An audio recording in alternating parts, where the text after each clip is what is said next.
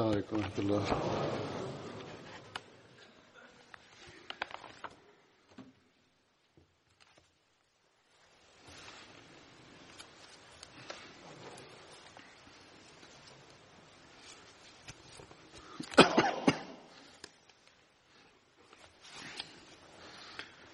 أشهد أن لا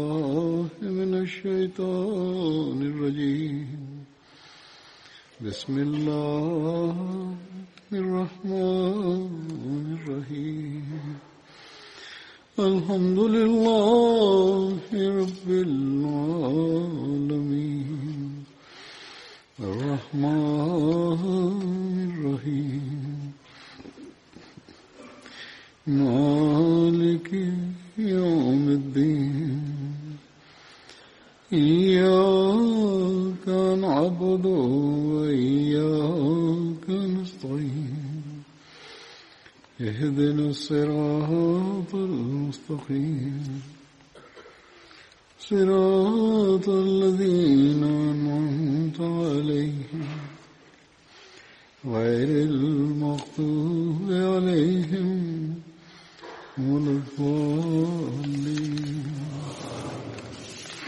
bismillahi rahmani rahim alifa mtukufu aiyadhallah taala abnesl aziz anasema kwamba katika hutuba iliyopita nilikuwa naeleza kuhusu hadrat muhammad bin maslama na leo nitaendelea na madha ile ile kuhusiana na kuwawa kwa ka bin ashraf.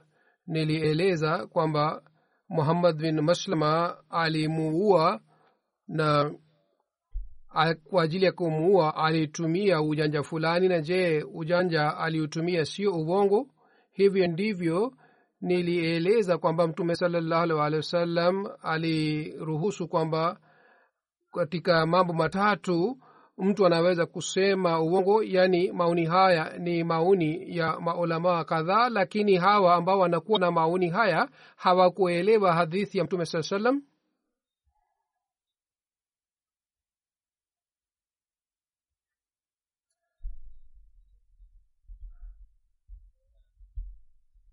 nilieleza maelezo yake katika hutuba iliyopita na nilieleza maelezo kwa kupitia kitabu kiitwacho sirat khatama nabiyin lakini kuhusiana na hii sainam alahi salatu wassalam pia ameeleza katika kitabu chake kiitwacho nurul quran na maelezo haya alieleza wakati alipokuwa anamjibu mkristo moja na leo nitaeleza maelezo haya yaliyoelezwa na alah salatu wassalam kwa kupitia maelezo haya.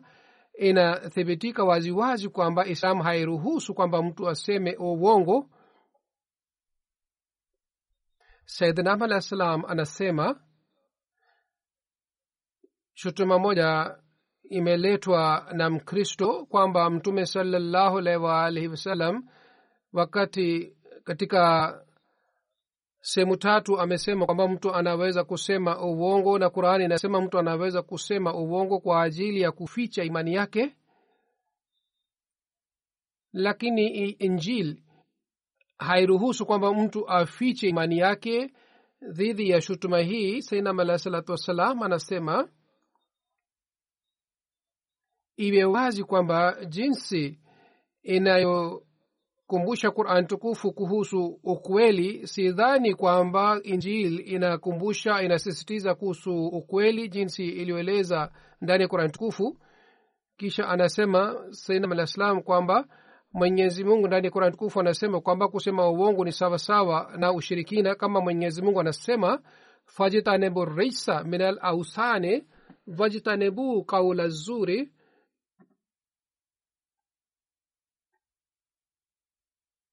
yani muipukane na uchafu wa masanamu na vile vile muipukane na uongo. Kisha mwenyezi mungu anasema sehemu ingine ya ayuha lazina amanu kulu kunu kawamina bilkisti shuhadaa lillahi walau ala anfusikum awil walidaini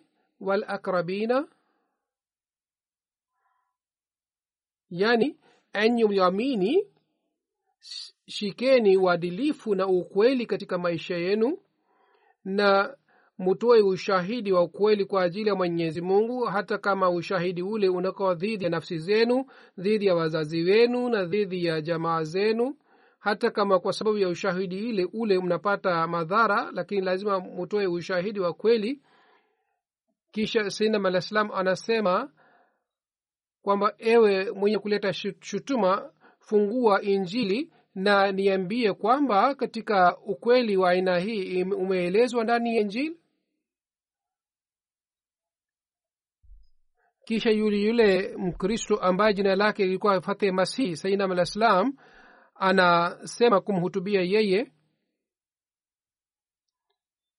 kwamba mtume kwamba kwamba umesema kwamba mtume saa salam ameruhusu mtu aseme uongo katika sehemu tatu lakini wewe hukuelewa vizuri hadithi hii. Hadith haisemi kwamba mtu aseme uongo bali mtume salallahu alih walih wa alisema kwamba usiache ukweli hata kama wewe unauawa kwa sababu ya kusema ukweli. Hata kama wewe unachomwa lakini usiache ukweli na jinsi inayoeleza kwa tukufu kwamba msiache ukweli hata kwa sababu ya ukweli ikiwa mnauawa msiache ukweli. Na hadithi pia inasema hata kama nyinyi mnauawa mnachomwa museme ukweli msiseme uongo. Dhidi ya maelezo haya yoyote ikiwa kuna hadithi ambayo ni kinyume na mafundisho ya kurani tukufu ile hadithi hatuwezi kukubali kwa sababu tunakubali hadithi ile ile tu ambayo inakuwa sawa na mafundisho ya kurani tukufu na sawa na mwenendo wa mtume saa salam ndio katika hadithi fulani imeelezwa kwamba mtu anaweza kutumia ujanja fulani lakini sio uongo. Yaani mtu anaweza kusema maneno ambayo yanaweza kuwa na maana tofauti tofauti lakini ile sio uongo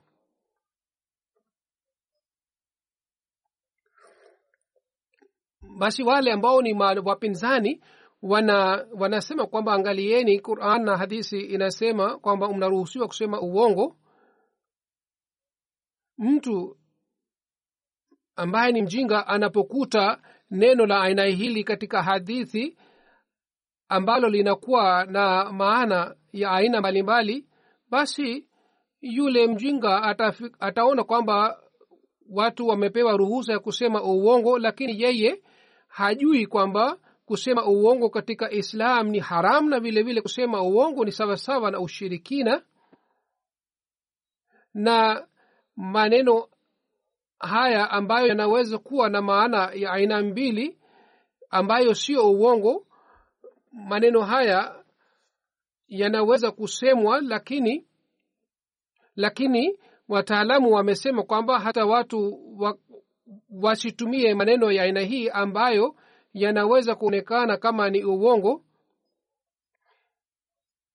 Islam inasema kwamba kwa ajili ya kusiri na kusitiri mambo ya, ya siri ikiwa mtu anatumia maneno ambayo mwenye akili anaweza kuelewa yale maneno lakini mjinga asiweze kuelewa maneno yale na yeye anaweza kuchukua maana yingine ambayo sio lengo la msemaji.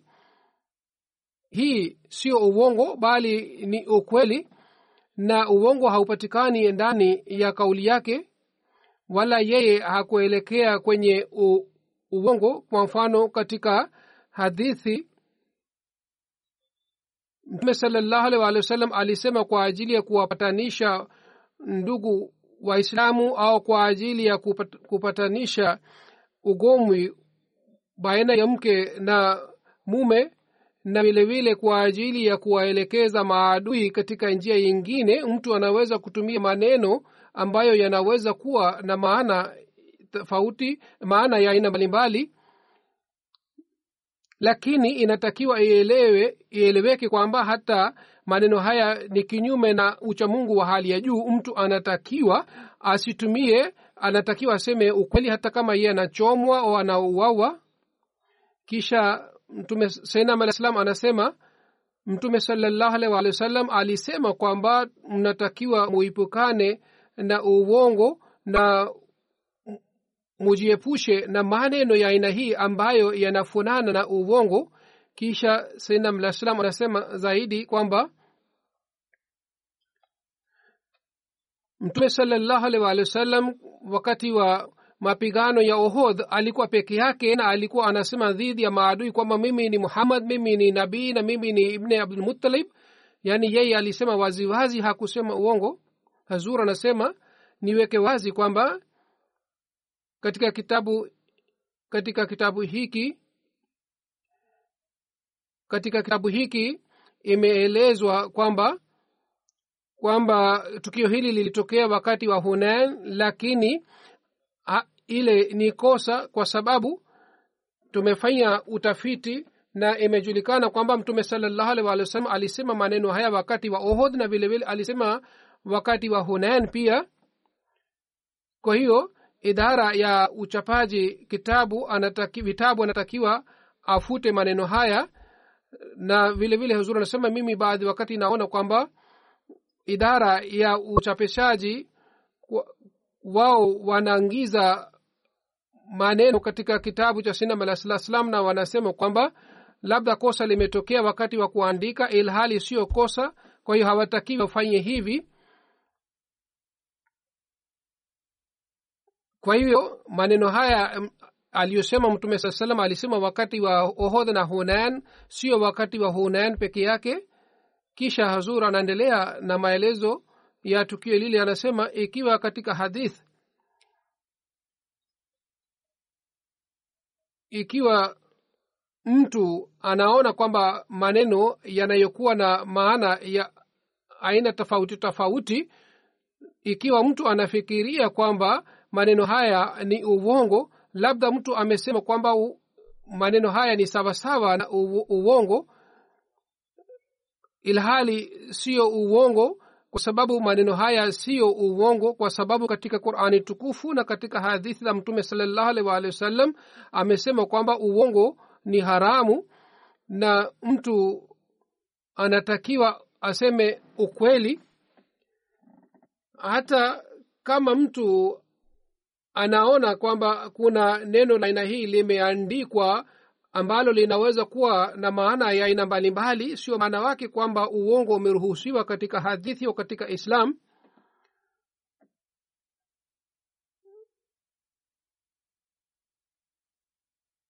Kwa hivyo sisi tunalazimika kufuata mafundisho ya qurani tukufu na sunna sahihi za mtume muhammad salllahu alhi wasallam. Ikiwa kuna mtu yeyote ambaye anafanya kinyume na mafundisho haya basi hatuwezi kukubali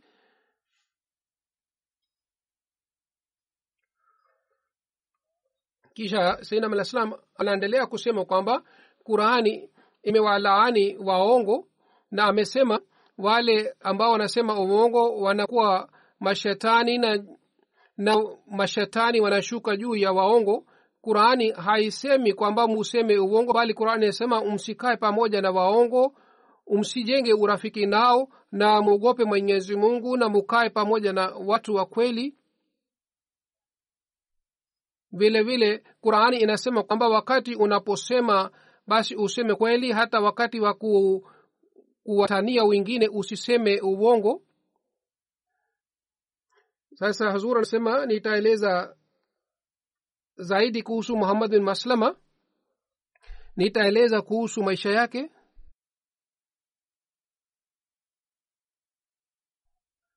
Wakati banu nazir walipofanya njama ya kumua mtume salallahu alaihi waalihi wasallam mwenyezi mungu kwa kupitia ufunuo alimfahamisha mtume salallahu alaihi waalihi wasallam kuhusu njama ya banu nazir. Kwa hiyo mtume salallahu alaihi waalihi wasallam mahali ambapo alikuwa amekaa akainuka mara moja kama ameondoka ame kwa ajili ya dharura fulani. Kwa hivyo mtume salallahu alaihi waalihi wasallam alipoenda nyumbani kwake masahaba wa mtume salallahu alaihi waalihi wasallam pia wakamfuata na wakaja madina. Wakati wale masahaba pia walipofika madina wao wakajua kwamba mtume salallahu alaihi waalihi wasallam amemuita harat muhammad bin maslama. Harat abubakar akamuuliza na akasema ya rasulllah wewe uliondoka katika nyumba ile na sisi hatukujua kwamba umeondoka.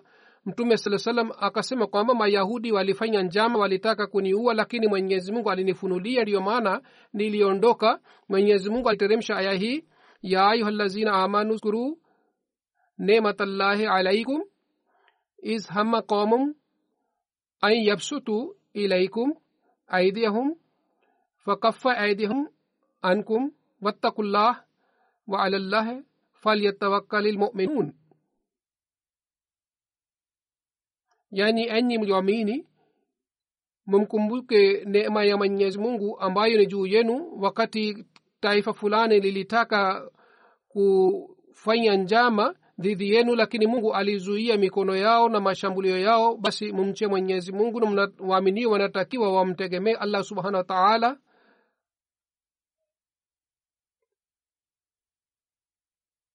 Kwa hiyo mtume saa salam alimtuma muhammad bin maslama kwa wale mayahudi na maelezo yake ni hivi kwamba muhammad bin maslama alimjia mtume saa salam na mtume saa salam akamwambia kwamba uwaendee mayahudi wa banu nazir na uwaambie kwamba mtume muhammad amenituma kwenu kwamba nyinyi mwondoke katika mji wangu kwa sababu wale mayahudi walifanya njama dhidi ya mtume na walifanya kinyume na ahadi waliofanya na mtume saa salam kwa hiyo adhabu yao ilikuwa hii kwamba wao waondolewe katika mji ule. Kwa hiyo muhammad bin maslama alipokuja kwa wale mayahudi akasema mtume muhammad amenituma kwa ujumbe kwenu lakini mimi sitawaambieni ujumbe huu mpaka niwakumbusheni jambo ambalo mlikuwa mkilisema katika hafla zenu zamani. Kisha muhammad bin maslam kisha mayahudi, mayahudi wakamuulizwa kwamba lile jambo ni jambo gani? Muhammad bin maslama akasema na wapatieni kiapo cha taura ambayo iliteremka juu ya musa. Je mnajua kwamba mtume muhammad salllahu alih walih wa sallam kabla ya ujaji wake nilikuja kwenu? Na nyinyi mulikuwa mnasoma taurati wakati ule na muliniambia katika hafla ile kwamba ewe ibne maslama ikiwa unataka kwamba tukupatie chakula tutakupatia chakula. Ikiwa wewe unapenda kwamba tukufanyie kuwa myahudi basi tutakufanya kuwa myahudi muhammad bin maslama anasema niliwaambieni nili wakati ule kwamba munipatie chakula msinifanye kuwa myahudi. Wallahi mime sitakuwa myahudi. Na wakati ule mulinipatia chakula katika bakuli na sahani fulani na muliniambia wakati ule kwamba wewe hukubali dini hii kwa sababu dini hii ni ya mayahudi yaani wale mayahudi walimwambia muhammad bin maslama kwamba wewe hukubali dini hii kwa sababu dini hii ni ya mayahudi. Wewe wewe unataka dini ile ambayo bishara yake imetolewa?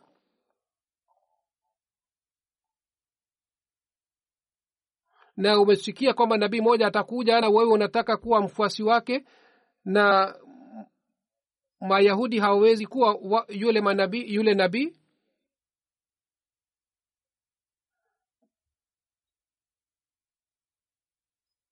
basi huyu ambaye ametabiriwa atakuja upande wa yemeni na ata atakuwa na silaha yake na yeye ataongea kwa hekima na yeye atakuwa kama jamaa yako. Wallahi katika kijiji chenu watu wataanza kupigana kwa kusikia maneno haya ya mayahudi wakasema ndiyo tulikuwa tukisema maneno ya aina hii kuhusu yule nabii ambaye alitabiriwa lakini huyu mtume muhammad sio yule nabii aliyetabiriwa katika kitabu chetu. Muhammad bin maslam akasema mimi nimewapatieni ujumbe wangu nime, nilitaka kuwakumbusheni kuhusu shughuli yenu mlikuwa mkifanya lakini sasa nataka nikuambie niwaambieni ujumbe wa mtume muhammad saa salam na mtume muhammad saa salam amesema kwamba nyinyi mumevunja ahadi ambayo mulifanya nami kwa sababu mumefanya njama dhidi yangu. Muhammad bin maslama kisha akawaambia kuhusu njama yao waliofanya dhidi ya mtume salallahu alaihi waalihi wasallam na akaeleza jinsi gani amr bin jahash alipanda juu ya paa ili aangushe jiwe aangushe jiwe kubwa juu ya mtume muhammad salllahu alih waalihi wasallam yani muhammad bin maslama akakumbusha tukio lote kisha muhammad bin maslama akasema mtume muhammad amesema mwondoke katika mji wangu huu na nawapatieni siku kumi. Baada ya siku kumi mtu yeyote akiona katika mji huu basi yeye atauawa.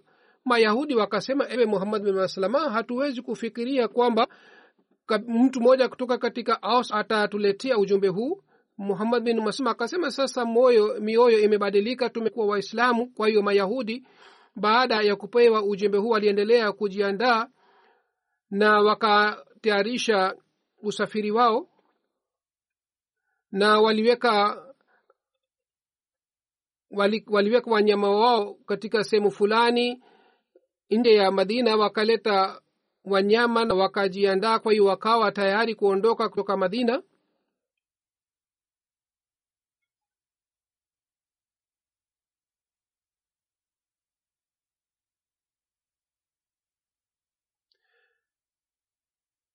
mayahudi walikuwa wakimtendea kiwipi mtume muhammad salllahu alih walih wa sallam kuhusu tabia yao za khalifatulmasih sani? Anaandika jinsi wale mayahudi walimtendea mtume saa salam harat muslemaud anaandika kuhusu hali ile. Nimeshawahi kueleza tukio hili wakati nilipoeleza kuhusu amar bin yasir kwa hiyo nataka nieleze tena maelezo haya. Hadrat muslemaud anasema kwamba banu kureza waliasi na wal, dhambi yao ilikuwa kubwa kiasi hiki kwamba walikuwa hawastahili wasamehewe. Kwa hiyo mtume salallahu alih waalihi wasallam aliporudi katika mapigano fulani alimtuma harat ali kwa banu kurez ili awaulize kwa nini wamefanya kinyume na ahadi yao na wale banu kuredha badala ya kujuta na kuomba msamaha kutoka kwa mtume saa salam kwa sababu waliumba walivunja ahadi wao badala yake wakaanza kumfedhehesha harat ali na wenzake na wakaanza kuwatukana. Na wale banu kureza wakasema kwamba sisi hatujui kwamba muhammad saa salam ni nani. Sisi hatukufanya ahadi ya aina yoyote naye. Harat ali alipopata jibu hili akamjia mtume salallahu alih walih wa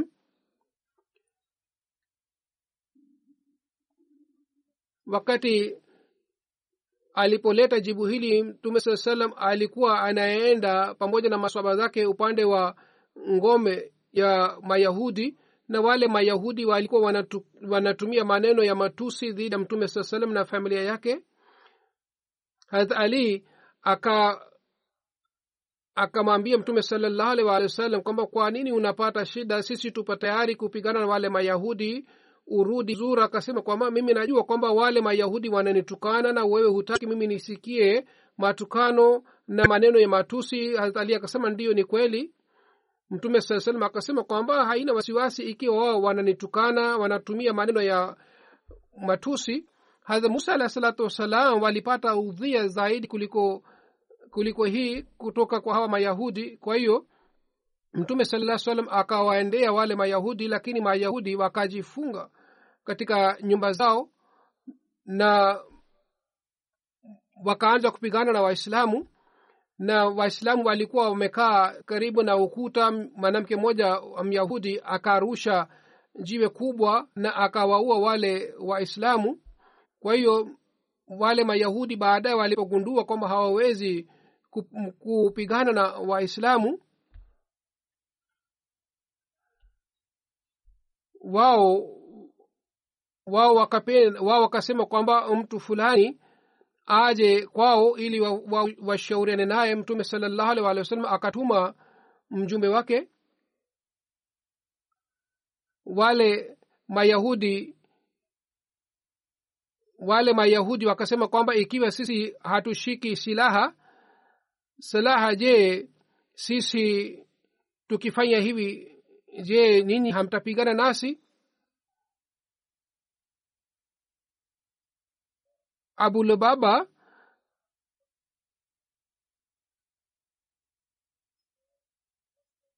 abulababa alikuwa anajua kwamba wale mayahudi ambao wamefanya kinyume na ahadi yao yeye aka anatakiwa anapaswa wale wanapaswa uwawe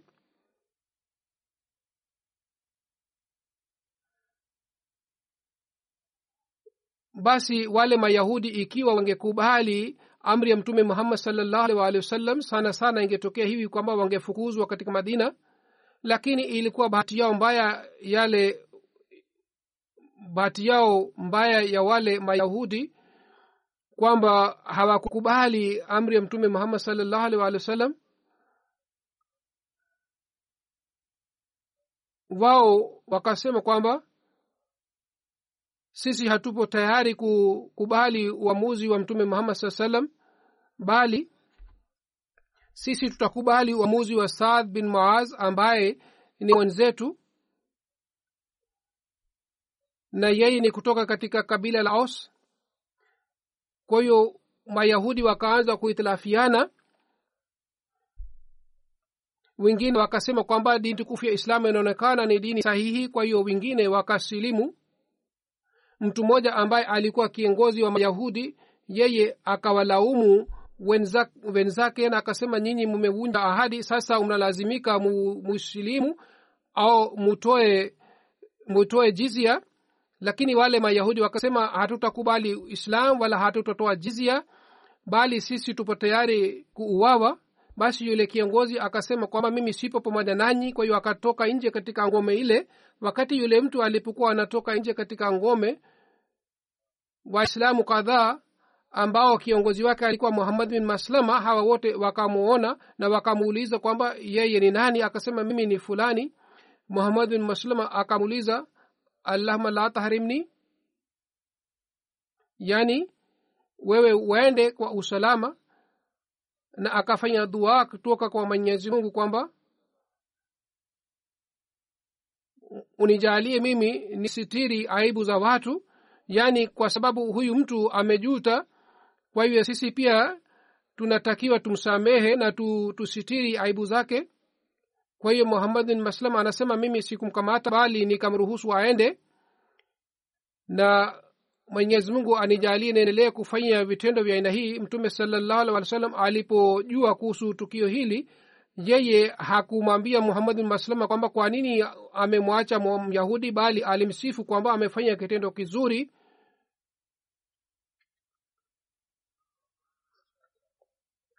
Kwa sababu mtume salallahu alih wa sallam alikuwa akifanya uadilifu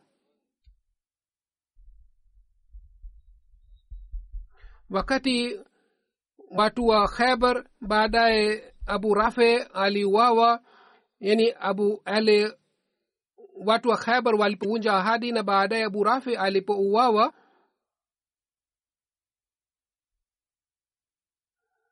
maelezo yake ni hivi kwamba wale masahaba ambao walitumwa kwa ajili ya kumuua abu rafe muhammad bin muslama alikuwa miongoni mwa hawa masahaba ambao walitumwa na walimuua abu rafe mtu mmoja alimuua lakini masahaba kadhaa walitumwa na mmoja wao alikuwa muhammad bin maslama.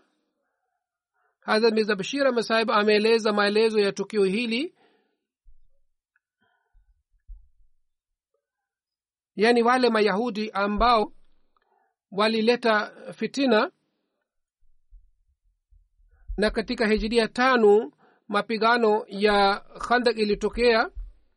Huye bin akhtab alikuwa ameshauawa lakini sulam bin hukek ambaye lakabu yake ilikuwa abu rafe alikuwa anaishi katika khaibar bila, bila wasiwasi na alikuwa anaeneza fitina. Hata yeye hakupata athari ya kushindwa kwake katika mapigano ya ahzab bali alizidi katika uwasi wake na fitina yake. Na vile vile alikuwa akiishi karibu na khaibar na mayahudi wa khaibar na watu wengine ambao walikuwa wakiishi karibu na eneo lile walikuwa majirani ambao walikuwa wenyeji wa najad kwa hiyo abu rafe alikuwa akiwachochea wale watu wa najad dhidi ya waislamu.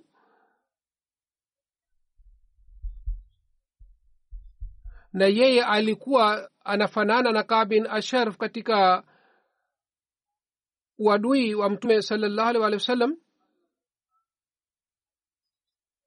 yeye aliwapatia maadui mali na aliwasaidia wale maadui wa mtume salallahu alih wa sallam na katika shaban hatari ilipatikana kutoka kwa banu saad. Harat ali alitumwa na maswaba kadhaa kutoka kwa madina. Na tukio hili pia lilitokea kwa sababu ya mayahudi wa khaibar na hawa walikuwa wanafanya mambo haya yote kwa agizo la abu, abu rafe na yule abu rafe aliendelea kuzidi katika katika amali ya aina hizi na aliendelea kuwachochea maadui dhidi ya waislamu.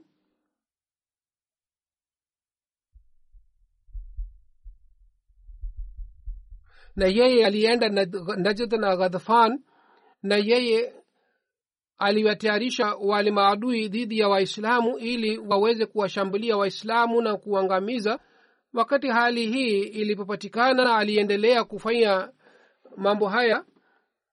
Wakati ule ansari kadhaa wa kabila la khazraj wakamjia mtume salallahu alih waalihi wasallam na wakasema kwamba sasa huyu abu rafi ameleta fitina sana na inatakiwa huyu abu rafi ambaye ni kiongozi wa fitina hii yeye auawe. Mtume salallahu alih waalihi wasallam kwa kushikia ushauri huu akaona kwamba badala ya kumwaga damu na kupigana na watu wote akaamua kwamba mtu mmoja auawe. Kwa hiyo akatayarisha masahaba kadhaa na abdullah bin atik aliteuliwa kiongozi pamoja na masahaba wanne na hawa wote walitumwa kwa burafe.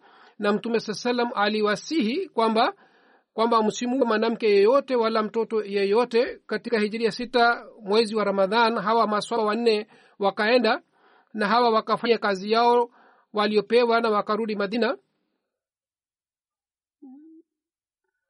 Maelezo haya katika bukhari maelezo ya tukio hili yameelezwa katika bukhari hivi kwamba bara bin azib anasimulia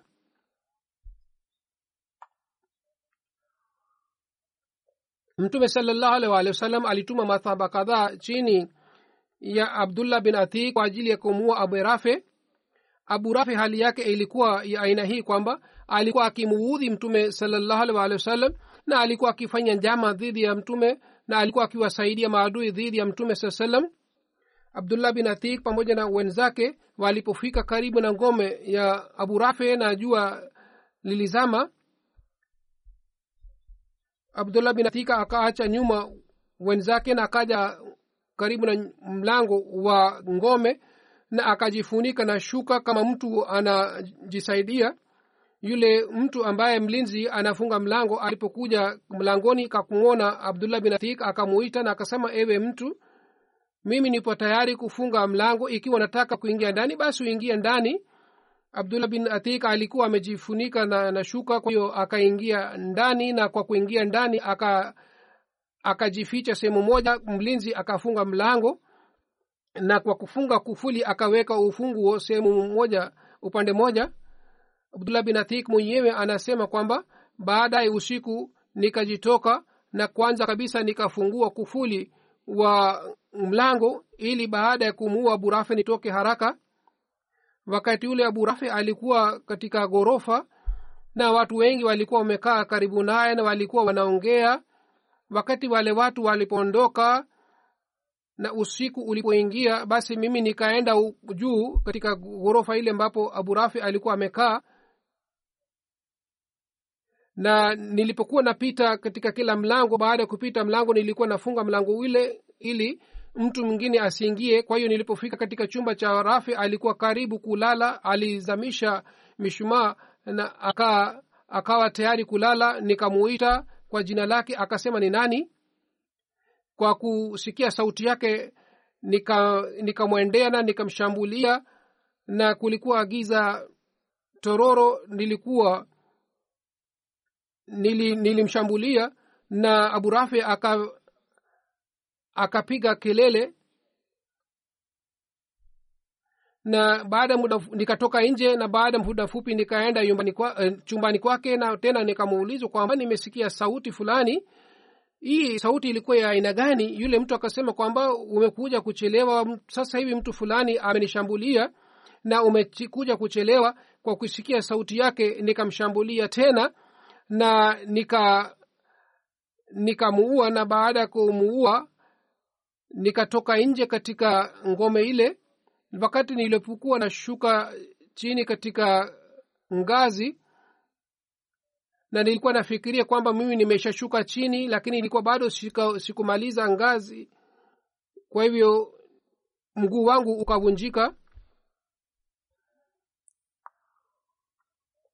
Lakini nikafunga mguu wangu na kilemba changu na nikaondoka nje katika nyumba yake.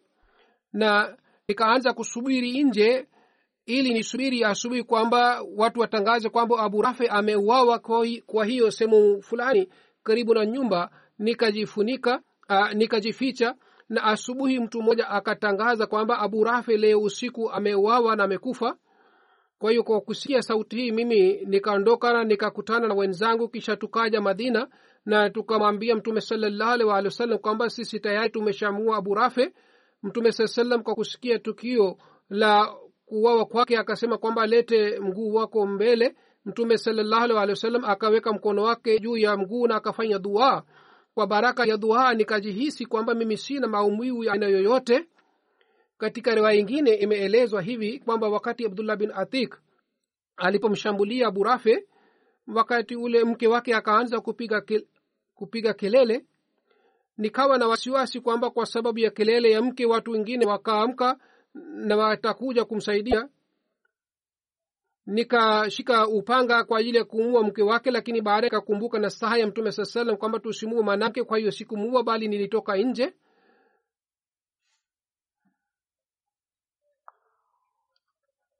Katika sir khatmannebiyin imeandikwa kwamba kwamba hatutakiwi tujadili kuhusu kuwawa kwa abu rafe kwa sababu historia ni shahidi kwamba abu rafe alikuwa mtu wa kuleta fitina na vitendo vyake vimeelezwa katika historia ya vitabu katika vitabu vya historia. Na hazur anasema kwamba nimeshawahi kueleza maelezo haya wakati nilipoeleza kuhusu kabin ashraf. Wakati ule waislamu walikuwa wanashambuliwa na maadui na maadui wote walikuwa tayari kuangamiza waislamu na nchi yao katika hali hii abu rafi alikuwa anatembea maeneo mbalimbali na alikuwa anawachochea makabila mbalimbali dhidi ya waislamu. Kwa hivyo kuwawa kwake ilikuwa halali ilikuwa sahihi. Na yeye alikuwa anawatayarisha wale maadui kwamba washambulie tena madina wakati ule kulikuwa hakuna utawala wowote ambapo kesi ingeletwa bali kila kabila alikuwa na uhuru wake.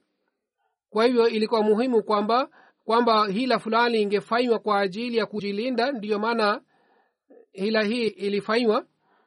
Maelezo yake huzuri anasema nimeshawahi kueleza katika hutuba iliyopita. Kwa kuwa na hali hii yote yoyote walifanya masahaba ilikuwa sahihi na ilikuwa halali. Na wakati vita inapotokea na wakati kaumu inapokuwa kwenye hatari katika hali hii hila ya hii inaruhusiwa.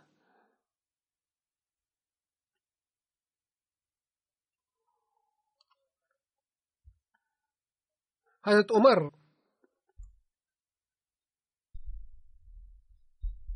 alimtuma muhammad bin maslma kwa kabila la juhena ili yeye akusanye mali. Wakati wote hazrat alipokuwa akipata malalamiko alikuwa akimtuma muhammad bin maslima kwa ajili ya kufanya utafiti. Na hazrat muhammad bin maslima alikuwa akitumwa kwa ajili ya kukusanya zaka. Hazrat muhammad bin maslima alikuwa ameteuliwa kwa ajili ya kutumwa maeneo mbalimbali.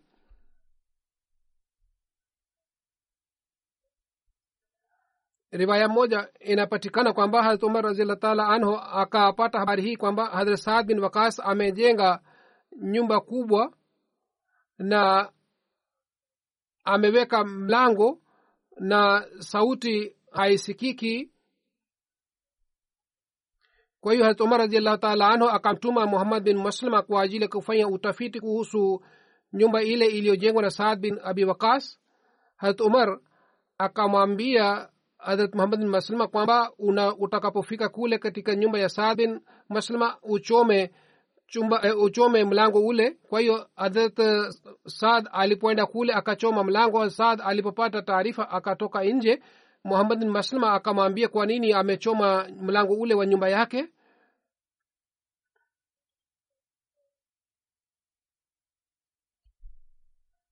Baada ya kuuawa kwa hazrat usman gani raziallah taala anhu hazrat muhammad bin maslama alijitenga na alitengeneza upanga wa mbao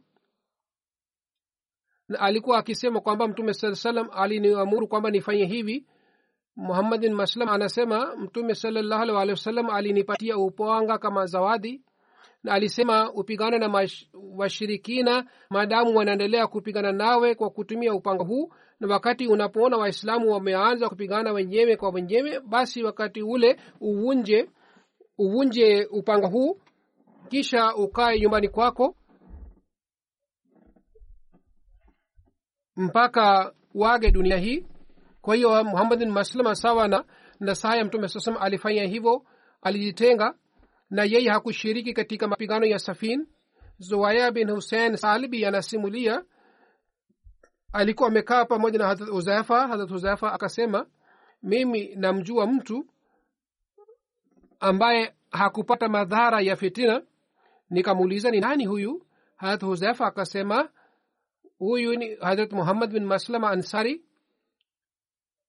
wakati hatu huzaifa alipofariki fitina ilipopatikana wakati ule mimi nilitoka pamoja na wale watu ambao walito, walitoka katika madina kisha nikafika sehemu ambako ambapo kulikuwa maji ya kunywa kule nikakuta hema ambayo ilivunjika na ilivunjika kwa sababu ya upepo. Nikaulizwa kwamba hema hii ni ya nani? Watu wakasema kwamba hema hii ni ya muhammad bin maslama alikuwa akiishi anaishi hapa nilimjia kule na nikamkuta kwamba kuna mzee mmoja amekaa katika hema ile nikamwambia kwamba mungu akurehemu. Naona kwamba wewe ni mslamu mzuri sana. Kwa nini umeacha mji wako majirani yako na ahali zako? Akasema mimi nimewaacha hawa wote kwa, kwa kuepukana na shari na fitina. Na mtume saa salama alini um, alinisi hivi kuhusu kifo chake kuna ikhtilafu. Na kuna riwaya kwamba katika hijiria arobaini na tatu arobaini sita au arobaini na saba alifariki madina na wakati alipofariki umri wake ulikuwa miaka sabini na saba. Katika riwaya ingine imepatikana hivi kwamba yeye aliuawa. Hazur anasema nimemaliza maelezo kuhusu muhammad bin maslama. Hazur anasema leo nitaswalisha jeneza moja ambayo ni ya bana tajdin saheb mtoto wa sadrdin saheb tarehe kumi wa februari katika umri wa miaka themanini na nne amefariki ina lillahi na ilahi rajiun. Marehemu kwa fadhila za mungu alikuwa musi alizaliwa katika uganda. Sitini na saba alihamia uingereza themanini na nne wakati shamba huko islamabad iliponunuliwa. Kwa hiyo marehemu alienda kule alitoa huduma zake. Kisha miaka ishirini na mbili aliendelea kuishi katika eneo la islamabad na aliendelea kuitumikia jumuiya. Tangu jasa salana kwanza ilipofanyika kule mpaka jasa salana mwisho ali alitoa huduma zake. Alikuwa anafanya shughuli za kila aina kwa hiyo katika islamabad alipata nafasi kufanya kazi aina mbalimbali kama kazi ya electronic na vilevile vile kazi mbalimbali. Marehemu alikuwa msaliaji na alikuwa mtu mwenye hulka njema alikuwa mtifu hali ya juu alikuwa mtu mpole sana alikuwa anampenda sana uhalifa mjukuu wake mudabar ambaye ni bashiri alihitimu masomo katika jamii ahmadia siku hizi anayetumikia katika mtie mjukuu wake anasema kwamba watu wengi ambao walikuwa wakiishi katika islamabad wanasema kwamba marehemu alikuwa mtu wa kufanya bidii sana. Babu alikuwa akiniambia kwamba alipokuja islamabad alikuwa peke yake na mwanzoni ilikuwa wakati mgumu sana lakini alikuwa akifurahi kwamba alipata nafasi ya kuitumikia jumuiya na halifatulmasihi alikuwa akiswali swala kwa wakati na alikuwa akifanya shughuli zote kwa mkono wake watu wengine pia wameandika sifa zake hizi. Majid sialkuti saheb pia ameandika kwamba alitengeneza workshop katika workshop uh, katika islamabad. Alikuwa mahiri wa kutengeneza mashine na alifanya ukarabati wa nyumba zote za islamabad. Baridi katika baridi na msimu wa joto alikuwa akifanya kazi na kufanya ukarabati kule ilikuwa kazi kubwa sana lakini marehemu alifanya kazi hii. Na alikuwa alikuwa mwenye hulka njema na alikuwa akifanya tabasamu.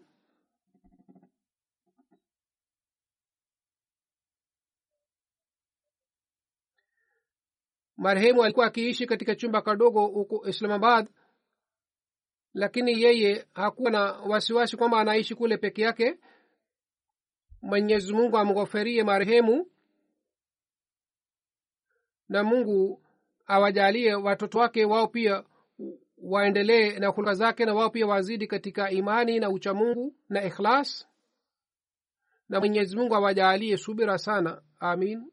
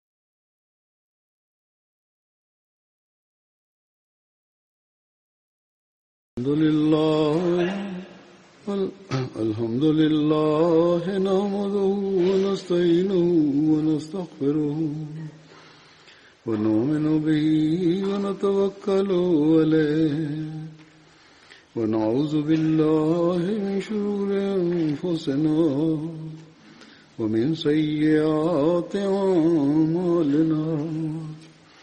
من يهده الله فلا مضل له ومن يضلل فلا هادي له. ونشهد أن لا إله إلا الله ونشهد أن محمدا عبده ورسوله.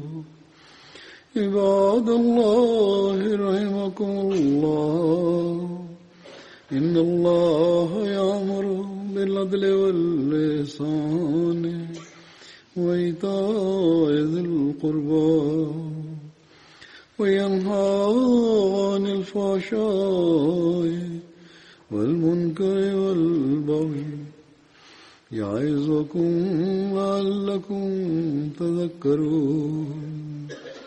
اذكروا الله يذكركم. وادعوه يستجب لكم ولذكر الله أكبر